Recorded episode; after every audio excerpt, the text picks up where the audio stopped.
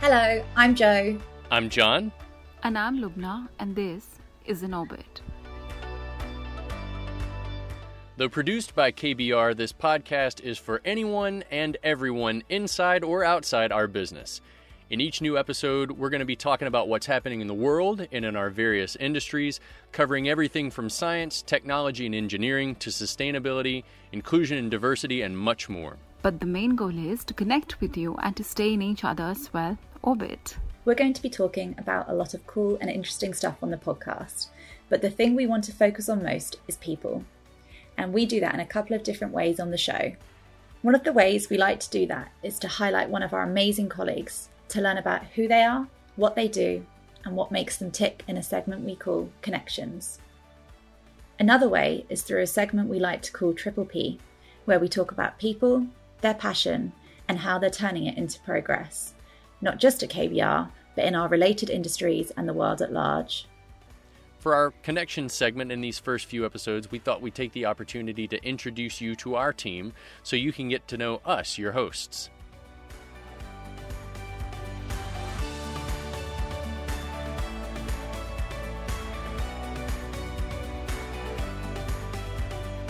Welcome to the second connection segment of our podcast. And since Joe has spoken with um, Mona and Ulysses in this episode, uh, we'd like to get to know a little more about Joe as well as her interview experience with the two. So uh, tell us, Joe, where are you from and how and when did you join KBR? So I um, I've had a very boring life. I've always lived in Surrey, in, in Leatherhead, which is where our office is. Um, I've lived there forever, and I still do, and I probably always will. I like my comfort. Um, but yeah, I've I've been in Surrey for my entire life. Um, love to travel, but will always stay local. I think for where I live. Um, and I joined KBR in 2018. So I've been here just over three years. Um, I just came back from a trip wow. to India, Sri Lanka, and Australia. Um, I kind of had a mini sabbatical between my two jobs, and then wow, yeah, oh, wow, that's was, incredible. Yeah, awesome. it was really fun. I think I was back 48 hours and I had the interview and got the job at KBR. So I was like, okay, I can breathe. I've got a job that's, again. that's excellent. Yeah.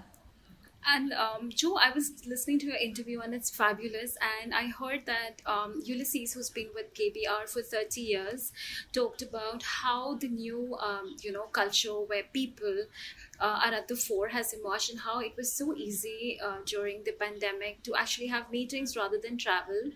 And I also saw that you did a fabulous Instagram live. So um, I would like to know from you: is that something that you picked up during the pandemic times, or like did you think about it before? Um so i guess with our kbr socials i've always wanted to expand what we do. I think we're really great at getting posts out there every day. I know our content guy jp he constantly has people coming at him with stuff if they want to post which is brilliant. Shout um, out john paul. yeah shout out we love you. Um, but we do always keep yeah. them quite static in terms of they are always posts and i don't think we utilize the stories or the live functionalities that we we do have available so I think the timing was just right with going into lockdown and with everything have to be online. I know since working at KBR, I've always wanted to try and do cross country events and try and make stuff happen. But at the time, I don't think our IT capability was quite there when we were in the office to be able to do it. But when we all came online, it was just there, ready, available for us.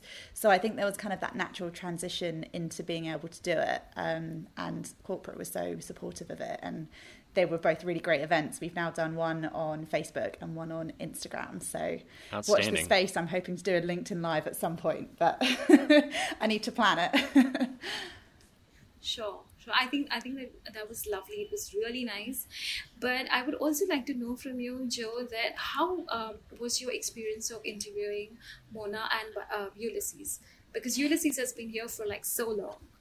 Yes. So Ulysses, um, I've known him pretty much since I joined the company. Um, he was heading up the Chennai office at the time, um, and he's just a bundle of energy, um, either on a call or in person. He's, um, I think, John Arnold. I don't know if you've met him, being in the Houston office. I, I think I met him briefly at the Zero Harm Day just before lockdown happened in February yeah. of 2020.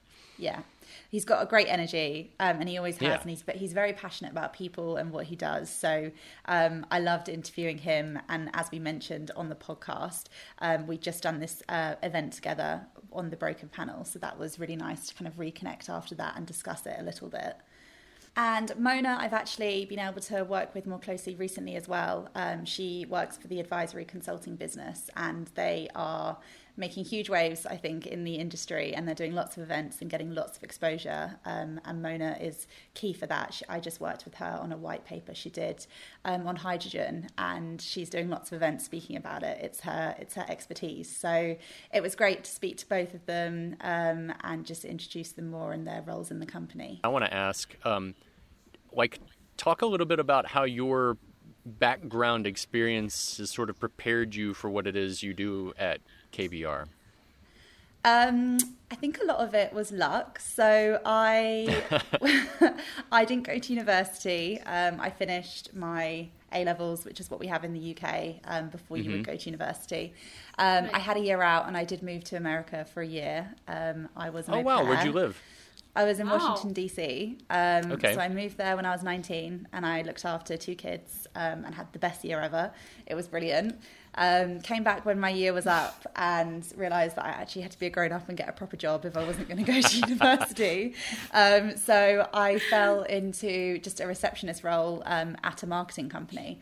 Um, and I was there for four years, and my role developed, and I picked up um, I became PA to the CEO and I started doing um, finance and events and um, shop, shopper marketing and experiential marketing. And it was a small company, so I kind of had an overview of everything that was going on and kind of got to experience everything that was going on, which was which was brilliant. Um, and then, as I mentioned, I finished that, went traveling for a bit, and then joined KBR again as a, a, personal assistant to one of the senior vice presidents who now looks after the te- new business, which is technology led industrial solutions. Um, so I was with him for the duration of being at KBR and then right. um, naturally transitioned into communications with the role I was doing with him anyway. He needed some support on it. Um, so I yeah, transitioned into comms and then since last August I'm now in comms full time in comms and marketing. So yeah, I kind of always had that background, um, yeah. and I think it just took me having that and then moving into where I'm now to realize how much I love it and it's what I want to do. I mean, it's yeah, you're a, a, natural communicator, and I think that that really shows in this very broad-ranging interview with uh, Mona and Ulysses um, that I'm excited for all of our listeners to get to check out uh, right now.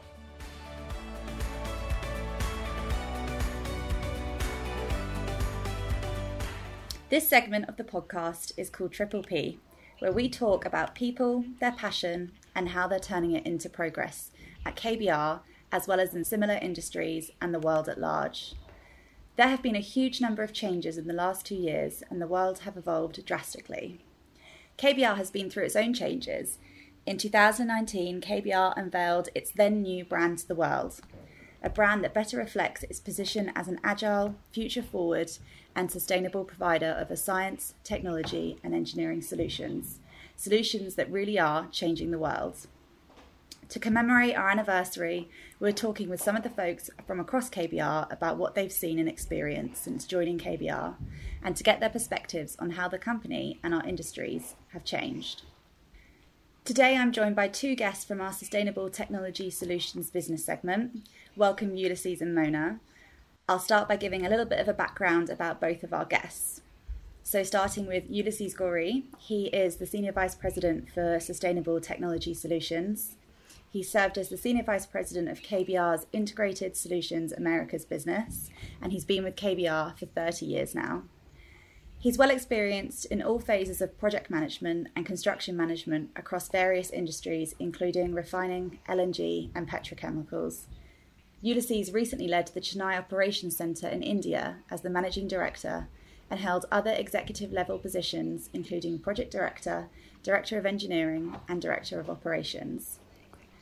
Ulysses is a certified project management professional and holds a Bachelor of Science degree in engineering and master's degree in business administration.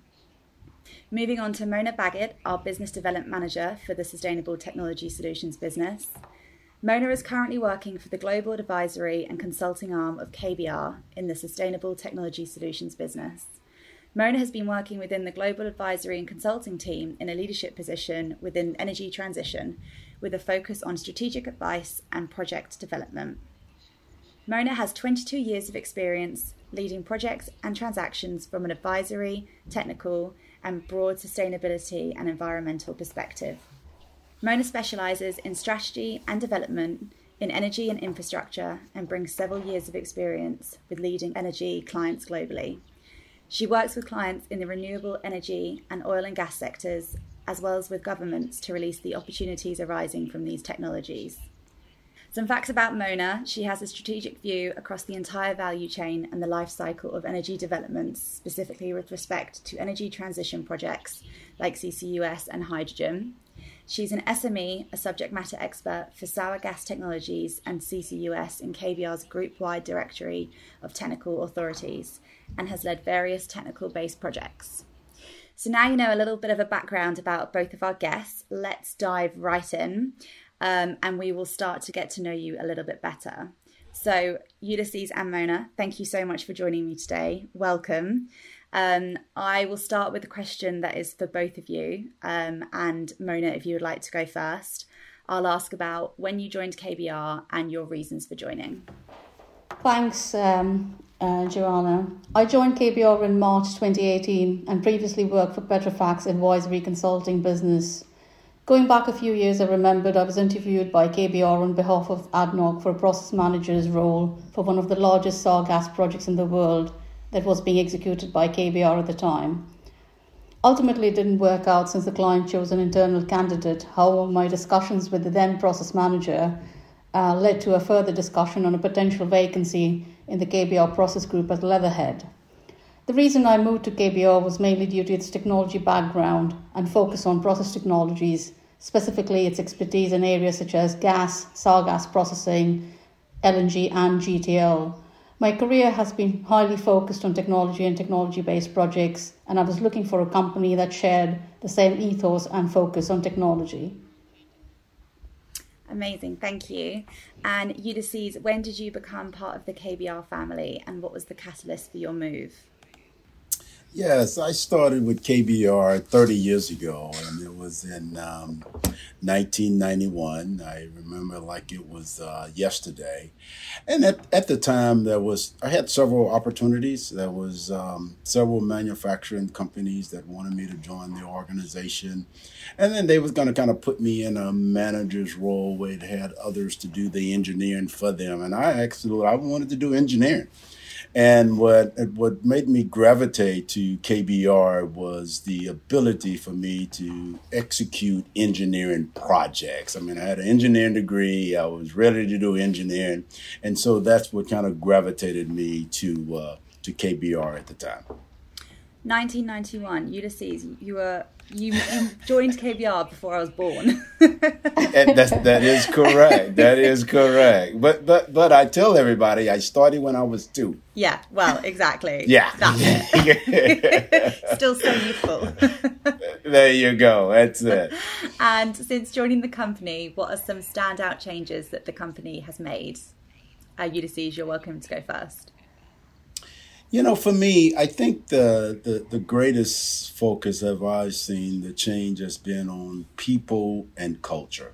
You know, I started here 30 years ago, and uh, I remember I used to take uh, take time out. I celebrated Juneteenth since I was a, a as a kid, and I remember uh, I used to go to my managers and tell them I want to take off for Juneteenth. And Juneteenth, what is Juneteenth, right? And and now here recently we had our CEO Stuart Bradie giving a seminar with with with, with Lester Lyles about Juneteenth. So I mean, the people and the culture has definitely been the focus of KBR and the biggest change that I've seen over the last 30 years. Yeah, definitely. I mean, I joined in 2018, and even in that short period, there's been such drastic changes.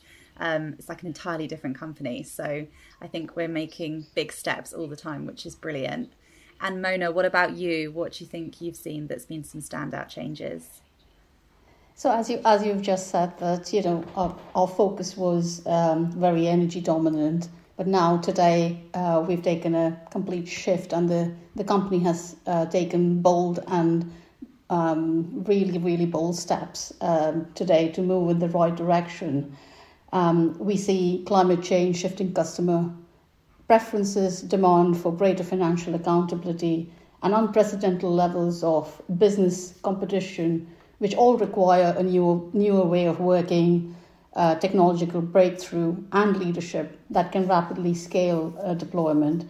The KBR business has gone through a massive, massive change in the past few years, and there has been a strategic shift in the energy business, and the focus has been more on the engine too. The energy transition and the shift to a low carbon economy are disrupting industries, but also they're creating new opportunities as we see them companies must develop a second engine growth that is engine two that combines the assets of the core business with a new entrepreneurial energy. And engine two signals to investors and new talent that the company is looking forward and developing new business that can thrive through the energy transition. Successful engine twos focus on customers evolving needs and adopts a mentality which allows them to compete in this market.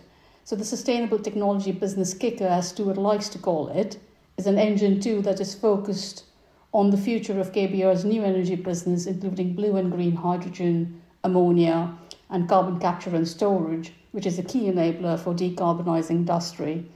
And the coming years are going to be critical for the industries that supply energy to the world's economies. In this short span, while they keep their current businesses running, most will be reinventing themselves as a business that also moves the world closer to a low carbon sustainable future. KBR is also reinventing itself as a business as it moves towards a more sustainable future through the Sustainable Technology Solutions business and is developing its Engine 2 initiatives. Yeah, and I mean, you're right in the heart of it. So it's an exciting time, I think, to be part of that side of the business, kind of making those changes and doing it for the first time. Absolutely, it's it's one of the kind of the the, the best place to be in yeah. the business because we are, we are spearheading a new territory, new engine two initiatives, which we've never done before. Yeah. And so so it's it's exciting and it's also challenging, but we're we're all quite excited about the future of engine two. we're ready for it. yes. So, KBR celebrated 100 years of the business in 2019. Our focus used to be very energy dominant, but there's been a complete 180 shift, and today the company is now mostly government solutions, with, as you said, an outstanding sustainable technology business kicker that our CEO likes to call it. So, this decision was made to maintain stability and avoid the volatility of high risk markets. Ulysses, um, as COVID 19 hit, Saudi Arabia initiated a price war on oil with Russia, which facilitated in a 65% quarterly fall in the price of oil, sparking another downturn in the industry. As I just mentioned, the energy market is very volatile. How did the Americas business adapt from this to fall in its current position, and what direction will it be going to look at ahead? Yeah, very good question, uh, Joanna. You know, when when COVID nineteen hit, on top of the the Saudi Arabia, uh, Saudi Arabia issue with with oil. You know, we looked at how can we better position ourselves, and so we looked at we exited the lump sum EPC projects. I mean, a lot of our competitors, you can see that that it was a tough market for everybody to absolutely be in, as well as low margin projects. So we kind of exited that particular business and that particular model, and we focus on delivering high end differentiated solutions for our customers. And so with that, I'm excited about the future. As Mona talked about it, our energy transition going from the uh, engine one to engine two, being able to offer different whether whether it's CCUS and whether it be whether it be um, um, biofuels. The team is is readily positioned for the energy market of the future, and I'm very very excited about that. Yeah, I think it's incredible that even at this early stages, there are so many alternative fuels that can be replacing what we used to use. Um, so I feel like there's so many different segments that we can get into as well, which is brilliant. Mona, Advisory Consulting are a competitive leader in the energy transition market. You support governments and customers to find sustainable solutions to traditional oil and gas methods. When did you first see that change start, and what future trends lie ahead for the industry? So, Joanna, as COVID 19 hit the energy business alongside all other businesses, it became increasingly clear that the energy transition was the path forward, and early signs of that change started to take effect after the first lockdown in March 2020 last year. And many companies after that have set ambitious decarbonisation goals in the recent months, responding to pressure from governments, uh, activists, investors, and consumers. Delivering on these ambitions will not be easy. The strong commitment to de- decarbonisation by governments worldwide has triggered an unprecedented wave of momentum in the hydrogen industry and the decarbonisation industry as well climate change was racing up to the corporate agenda before COVID 19. Some thought the pandemic would delay action on climate change given its longer horizon. But in 2021, climate action looks more urgent than ever. Nearly every large company has announced bold decarbonisation ambitions, many that include not only the emissions from their own operations, but also those along the supply chain and through the, to the end users of their products. So, with today's energy transition driven largely by social preferences and at the same time by an urgency for dramatic changes in the global energy system to be delivered within unprecedented timeframes, government support remains a key factor. And firmer policies, including clearer hydrogen strategies, carbon capture and storage targets, and carbon pricing regulation, along with financial support, will be required to bridge the cost gap develop renewable capacities, build transportation infrastructure, and storage sites. Governments today are committed to hydrogen as a part of their climate change strategies as well. And given that hydrogen is one of the key energy transition pillars, it is not only to make it economically viable, but also maximize the decarbonisation impact and minimize its resource requirements. As a result of these strengthened climate commitments, that everyone's talking about today, attention has also been redrawn to the deployment of carbon capture, utilization, and storage technologies, which are considered as a central pillar for carbon abatement. IEA, through its um, Energy Technology Perspective report, highlighted the critical role that CCUS can play as one of the four key pillars of global energy transition alongside electrification, bioenergy, and hydrogen. And you touched on it earlier. Um, you said, you know, during the pandemic, KBR and other companies had to reimagine their business to continue working seamlessly. Um, and that's kind of been touched on absolutely globally. Um, what are some of the things you think that practices or processes that the businesses have adopted that are going to be here to stay moving forward? Um, and that's to both of you. Okay. So, the agile working practices and the flexibility of working from home, as we know, it brings along with it challenges. However, it also means that employees have a work life balance, especially after the pandemic, which is very important for everyone's mental health. There are many positives to virtual work, for example, less wasted time, greater flex- flexibility. Employees want to focus on flexibility and well being, potential for greater inclusion, and of course, real estate costs are much lower. There are also some negatives, however, of virtual work, and that is less interaction with colleagues, loneliness, loneliness and lack of team spirit, and longer working hours and no boundaries between work and home. And a hybrid working model is here to stay, and employees are already adopting and opting to work from the office two to three days a week on an average as we see it today. And employees are concerned about their work life balance um, and and my, my main worry and my question to everyone is how do we get the hybrid working model right for KBR? Um, now is the time as we reimagine the post pandemic organization to pay careful attention to the effects of choices on organizational norms and cultures. Focus on the ties that bind our people together and pay heed to the core aspects of, of our own leadership and that of our broader group of leaders and managers. Our opportunity today is to fashion the hybrid virtual model that best fits KBR and let it give birth to a new shared culture for all employees that provides stability, social cohesion, identity, and belonging whether our employees are working remotely or on premises or in some combination of the both. And, and in my opinion, more communications are needed to be passed on to employees with a vision of the post pandemic working model so that the employees can work out what best fits their individual needs as well as the company's needs.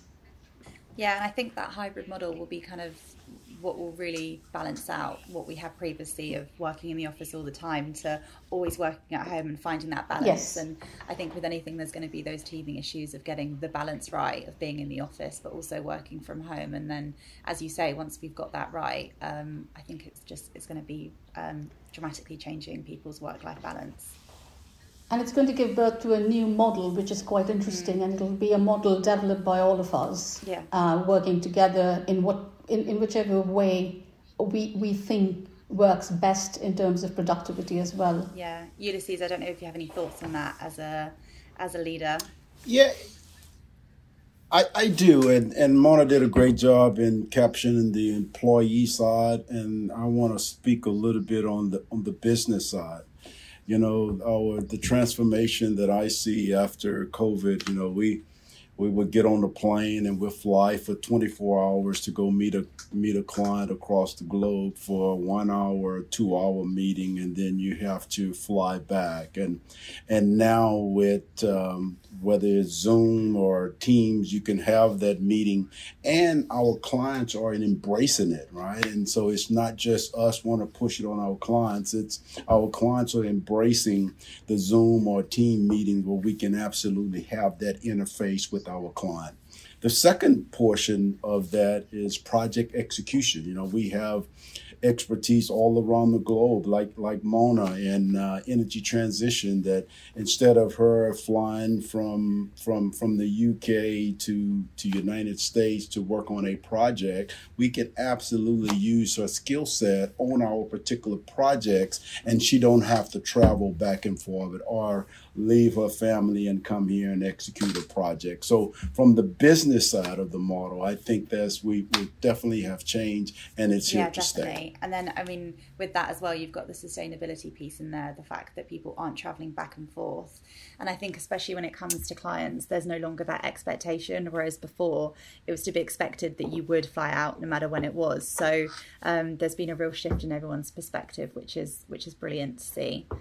Um, yeah, that is, I agree. Earlier, we spoke a little bit about people. Um, so, Ulysses, you and I both were on a panel earlier in the month. We did a virtual seminar about the broken rung and the challenges females sometimes face to advance their career. I was lucky enough to moderate it, and you were lucky enough to be on it with me. Um, and I think the conversation was really honest and open. It's clear KBR are on a journey and are supporting women in the business as much as possible. You spoke of times where you yourself have seen challenges of the of the broken rung and that it exists. Can you please elaborate and share how you changed what you saw?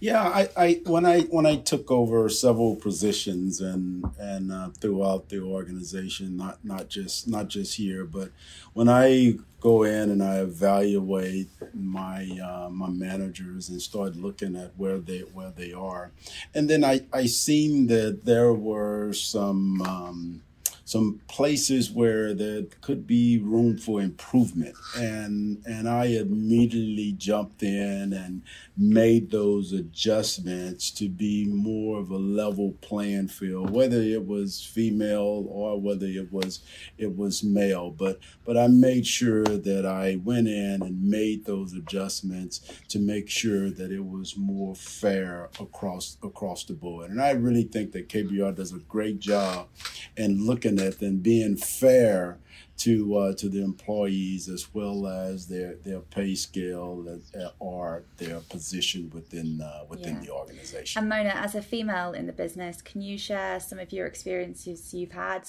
Have you ever faced a challenge in your career progression due to your gender, or have you been given opportunities and support throughout? And what do you think could be done to ensure there's parity with your male colleagues? As a female in the business, I'd like to share some of my experiences.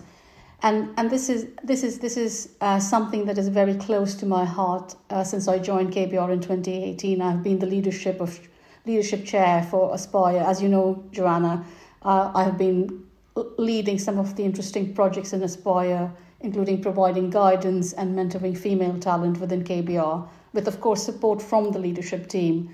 Um, I also spearheaded um, um, some initiatives where we looked at mentoring younger schoolgirls and bringing them to STEM careers, as well as um, looking at uh, women in middle management and how they can step up to senior um, roles. I have personally faced a lot of challenges in my career progression, as every woman and man does through through their career. However, accepting those challenges and stepping up to it, it is what is what is very important. And the most important, in my opinion, is to challenge the status quo. If you do have to ask difficult questions, do ask them. Don't shy away. I've seen that more support comes from asking the right questions rather than not asking them at all.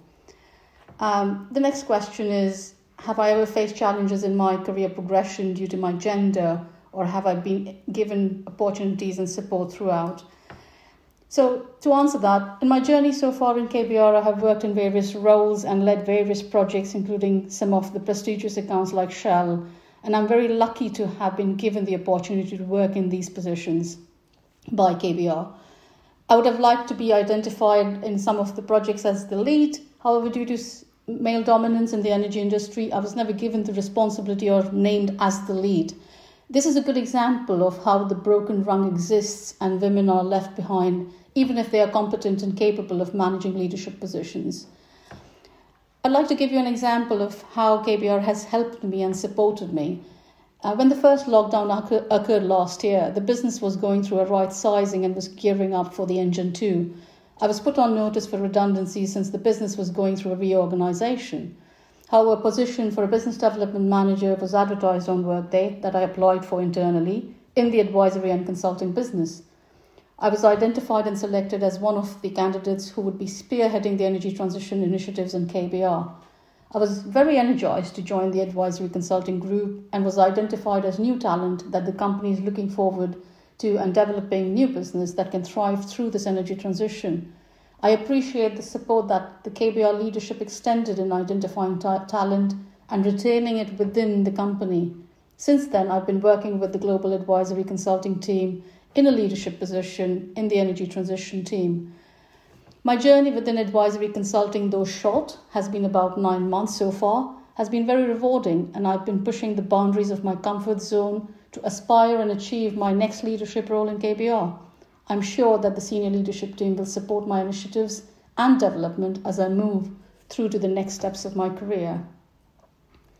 And just to answer your last question, Joanna, what can be done to ensure parity with male colleagues? I think everyone at KBR is concerned about gender parity with pay and grades at KBR. We have done a lot already, and it is clear that we need to do a, lot more. We should have more visibility for women in leadership positions. I know that Jenny Miles and uh, uh, has has published a report recently on this, which is a step in the right direction. And your session talking about women uh, in senior position and leadership positions with Stuart and Ulysses recently was a was a was an eye opener. It was amazing. I, I, I attended the session and I think it's a it's a great step in the right direction for the company to openly ask these difficult questions at KBR, we should provide leadership and management training courses for women and identify talent internally. It is important that we at KBR look for candidate, candidates within the business and that we don't reach outside for external candidates at every opportunity we get. Hiring women in senior leadership positions should be a priority with internal candidates. An external candidate should be considered only if no one steps up to the challenge. And of course, KBR should examine why no internal candidates have stepped up to apply for the role. This, I think, helps with upskilling the existing female talent pool within KBR. And KBR leadership uh, should think about think out of the box and provide adequate sponsorship to place women in senior leadership positions. At KBR, we have done a lot already with diversity and inclusion. At the same time, I think everyone agrees that there is still a lot more for all of us to do. So, in short, the years to come will be decisive for the development of women in leadership and to achieve gender parity. Progress over the past few years has been impressive in KBR. However, much needs to be done to develop the female leader or our next female CEO. And someday we will have the equality we all hope for. The next chapter in the journey requires senior leadership to translate their ambitious strategies into concrete measures to encourage and nurture women in leadership roles. Thank you. That was really insightful, Mona. Um, and thank you to both of you, Ulysses and Mona. You were both fabulous. Um, it You're was welcome. great to speak to you. we hope you enjoyed that episode of the podcast, um, and we look forward to sharing the next one with you.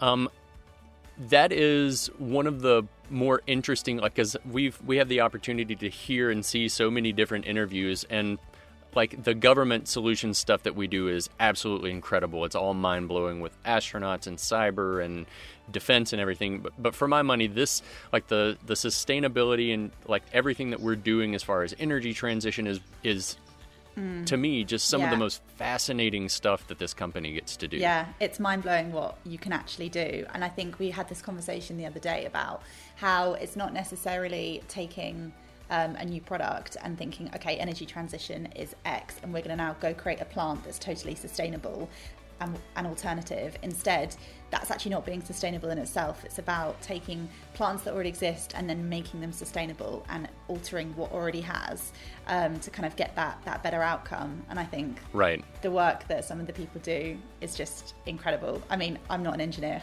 I work in comms, so well above my pay grade. But it's so interesting to hear about. Right, right. Um, really interested in hearing what Mona had to say about her experience. It was really inspiring to hear about her experience um, coming in through KBR and, and, working with Aspire and working for gender parity. That was really, really interesting and inspiring. Yeah, I agree. She she's had quite a journey at KBR, and I think she's quite an inspiration in terms of kind of where she was and where she's got to. And she's a bold character. She's not afraid to say what she thinks, and I think that that's key for someone um, in the industry. And she was a perfect person to head up Aspire at the time. Um, for listeners who don't know, Aspire is our gender diversity um, employee resource group. So we've got a few of them, and I'm sure they'll be touched on in other episodes, but um, it's one of the many employee resource groups we have. And we hope that everyone listening will go back and listen to the first episode if you haven't already and get caught up. And we're excited to create another one for you here in the next couple of days. And uh, join us again next time.